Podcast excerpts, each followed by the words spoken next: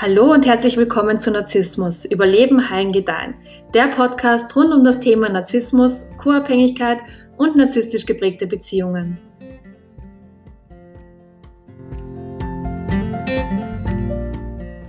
Mein Name ist Elisabeth Gester und heute möchte ich über toxische Frauen sprechen. Also Verhaltensweisen, die Frauen an den Tag legen, die auf lange Sicht gesehen sehr ungesund für euch sind. Und ich möchte aber auch die Frauen dazu motivieren, sich diese Podcast-Folge anzuhören, um euch mal so ein bisschen selbst zu hinterfragen und zu schauen, ob ihr vielleicht doch auch ein paar ungesunde Anteile in euch entdeckt und im Dating-Prozess oder generell so irgendwie an den Tag legt. Und ich denke zwar, dass es manche Sachen gibt, die Männer machen und Frauen nicht und umgekehrt natürlich auch, aber mein erster Tipp an euch Männer ist ein Tipp, den ich auch allen Frauen immer wieder gebe. Und zwar achtet wirklich auf das Verhalten der Frau. Das ist so, so wichtig. Wenn wir jemanden beobachten, können wir herausfinden, ob der Mensch, den wir da gerade daten und kennenlernen, auch wirklich der Mensch ist, den wir in unserem Leben haben möchten. Und sei da wirklich sehr, sehr ehrlich zu dir selbst, wenn du dir die Frage stellst, wen genau du in dein Leben ziehen willst und ob diese Frau, die du da gerade kennenlernst, wirklich diese Person ist oder halt eben nicht. Also was immer sie dir gibt und was immer sie dir zeigt, du musst schauen, ob das mit deinen eigenen Standards übereinstimmt und ob deine Vorstellungen von der perfekten Frau für dich mit der Frau, die du gerade datest, übereinstimmt. Ist diese Frau, die du da gerade datest, basierend auf deinen Standards und Vorstellungen, wirklich geeignet für dich? Und sei da bitte wirklich sehr ehrlich mit dir selbst und lass dich nicht nur von einem schönen Äußeren blenden. Wenn du eine langfristige, stabile Beziehung haben willst, ist das wirklich ein wichtiger Punkt. Das nächste ist, stell der Frau Fragen. Und das ist in mehrfacher Hinsicht gut, weil Frauen lieben es, Fragen gestellt zu bekommen. Sie lieben es, wenn du sie fragst, wie geht es dir, wie fühlst du dich, wie war dein Tag, was hast du heute gemacht und so weiter. Und dann werden genau zwei Sachen passieren. Nummer eins, wenn du ihr Fragen stellst, wird sie das Gefühl haben, dass du interessiert an ihr bist und mehr über sie wissen willst. Und Nummer zwei, es gibt dir die Möglichkeit zu sehen, okay, wenn ich ihr Fragen stelle, stellt sie mir dann auch Fragen oder geht es immer nur um sie? Und ein weiterer riesengroßer Vorteil bei der ganzen Fragerei ist, dass du sie noch besser kennenlernst und noch besser herausfinden kannst, ob sie zu dir und deinen Lebenseinstellungen und Zielen passt. Ich glaube, die Leute realisieren oft nicht, wie vorteilhaft es ist, wenn man Menschen einfach Fragen stellt. Weil wenn du anfängst zu fragen, so, hey, sag mal, wonach suchst du eigentlich in einer Beziehung? Und wo siehst du dich in fünf oder zehn Jahren? Was sind deine Lebensziele? Möchtest du irgendwann mal Kinder haben oder willst du keine Kinder haben? Was für eine Art Karriere willst du haben? Also wie hart willst du in deinem Job arbeiten? Ich meine, ist das ein Job, der von dir abverlangt, 50 Stunden die Woche zu arbeiten? Oder ähm, möchtest du lieber einen Teilzeitjob haben? Und wenn du all das über eine Person herausfindest, kannst du sehen, ob diese Frau die Frau ist, die du anziehen willst. Also wenn du ein Date mit einer Frau hast und die toll ist, aber sie reist zu 90 Prozent der Zeit um die ganze Welt und ist ständig am Sprung, so zwischen Tür und Angel. Oder wenn sie 60, 70 Stunden die Woche arbeiten muss oder irgendwas Verrücktes wie das halt eben macht und du weißt einfach ganz genau über dich, dass es dir aber wichtig ist, um Punkt 7 Uhr Abend zu essen, dann bemerkst du, dass eure Lebenseinstellungen nicht wirklich übereinstimmen. Vielleicht will sie eine Beziehung haben, in der eure Zusammentreffen sehr flexibel sind und vielleicht bist du einfach nicht diese Person, die das gewährleisten kann. Also sei bitte wirklich ehrlich mit dir, was du willst und wer diese Person, die du da datest, wirklich ist. Das dritte ist, dass du auf der anderen Seite auch herausfinden musst, ob sie ein eigenes Leben hat. Und dieser Punkt ist sowohl für Männer als auch für Frauen super wichtig. Wenn wir eine ernst gemeinte langfristige Beziehung eingehen wollen, dann müssen wir schon als Ganzes in diese Beziehung hineingehen. Und deswegen ist es so wichtig zu schauen, ob sie halt ein Leben hat. Und wenn sie aber nicht wirklich ein Leben hat und ihren Job hasst und keine Hobbys hat und keinen eigenen Freundeskreis hat, dann ist sie einfach nur, ja, hier. Und das wäre dann nicht unbedingt die gesündeste Person, weil eventuell ist das dann eine Person, die co-abhängig ist und nur nach jemandem sucht, der sie auffüllt und ganz macht, weil sie nie gelernt hat, wie sie das für sich selbst macht. Also hat sie ein Interesse am Leben? Genießt sie das Leben? Hat sie Hobbys? Geht sie irgendeiner Leidenschaft nach? Oder ist sie jemand, die das Leben einfach nur so passieren lässt, sich irgendwie vom Leben herumschleifen lässt? Oder kreiert sie ihr Leben halt eben selbst und macht etwas daraus? Und schau, ob sie Unterstützung in ihrem Leben hat. Hat sie Freunde? Und das bedeutet jetzt nicht, dass sie so eine Partymaus sein muss, die, ja, keine Ahnung, 50 Millionen Freunde hat, aber schau, ob sie ein gutes Unterstützungssystem in ihrem Leben hat. Weil dann weißt du, dass du nicht ihr Ein und Alles sein musst und für ihr Leben und ihre Zufriedenheit oder ihr Glück verantwortlich bist, weil sie im Fall der Fälle auch noch auf andere Menschen zurückgreifen kann, wenn sie mal was braucht. Deshalb achte darauf, mit welchen Menschen sich dein Date umgibt und achte darauf, wie die Dynamik in diesen Freundschaften ist. Wie geht sie mit den Leuten in ihrem Leben um? Ist sie fürsorglich? Ist sie aufmerksam? Ist sie mitfühlend? Ist sie empathisch? Wie geht sie mit den Menschen um und wie gehen die Menschen mit ihr um? Das ist zumindest genauso wichtig. Sind die Menschen in ihrem Umfeld missbräuchlich? Sind sie manipulativ und ist ihr das bewusst? Und lässt sie alles mit sich machen oder steht sie halt wirklich für sich selbst an? Und ich will jetzt gar nicht sagen, dass ein schlechtes Umfeld direkt ein Dealbreaker ist, aber es wird dir zeigen, wer diese Person ist und wie sie sich selbst sieht. Also wenn du eine gesunde Beziehung haben willst, dann brauchst du jemanden, der in der Lage ist, für sich selbst einzustehen, weil das zeigt einfach, dass sie sich selbst liebt, dass sie weiß, wie sie emotional und psychisch am besten Acht auf sich selbst gibt. Und das ist dann eine Person, die du anziehen willst, wenn du auf demselben Level bist.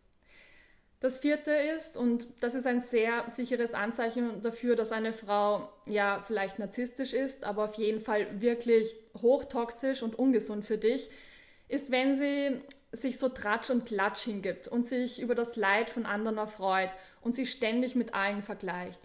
Weil all diese Verhaltensweisen stammen aus einer sehr, sehr, sehr tiefen Unsicherheit in ihr selbst heraus.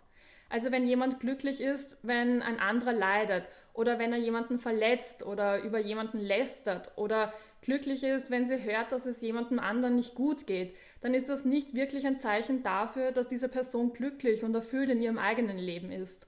Das ist dann keine gute, solide Person, sondern eine Person, die schwere Unsicherheit in sich herumträgt und was du dir echt merken solltest, alles, was sie anderen Personen antut, wird sie dir auch irgendwie antun. Der nächste Punkt, der dir sagt, dass eine Frau vielleicht narzisstisch oder toxisch ist, ist, wenn sich alles nur um Äußerlichkeiten und materiellen Besitz dreht. Und damit meine ich nicht das Normale um sich selbst kümmern. Damit meine ich eine Frau, die komplett oberflächlich ist und bei der sich wirklich alles nur um Geld, Macht, Power, materieller Luxus und so Sachen halt dreht. Also wenn du eine Frau jetzt schon seit ein paar Wochen datest und du sie noch nie ohne Make-up gesehen hast, wenn du sie noch nie in normaler Kleidung gesehen hast und sie nie einfach nur sie selbst sein kann, weil sie sich einfach total unwohl damit fühlt, einfach nur sie selbst zu sein, dann ist das kein besonders gutes Zeichen.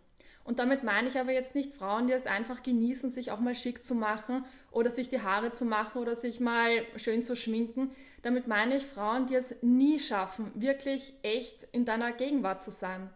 Also wenn das der Fall ist, kann es sein, dass du mit dieser Frau niemals diese tiefe freundschaftliche Connection haben wirst, weil du es eher mit einer sehr oberflächlichen Person zu tun hast, die nie tiefe Beziehungen führen wird können, weil sie sich in ihrer eigenen Haut nicht wirklich wohlfühlt und all ihre oberflächlichen Sachen und der materielle Besitz sollen einfach nur ihre schwere Unsicherheit maskieren, die sie da in sich herumträgt.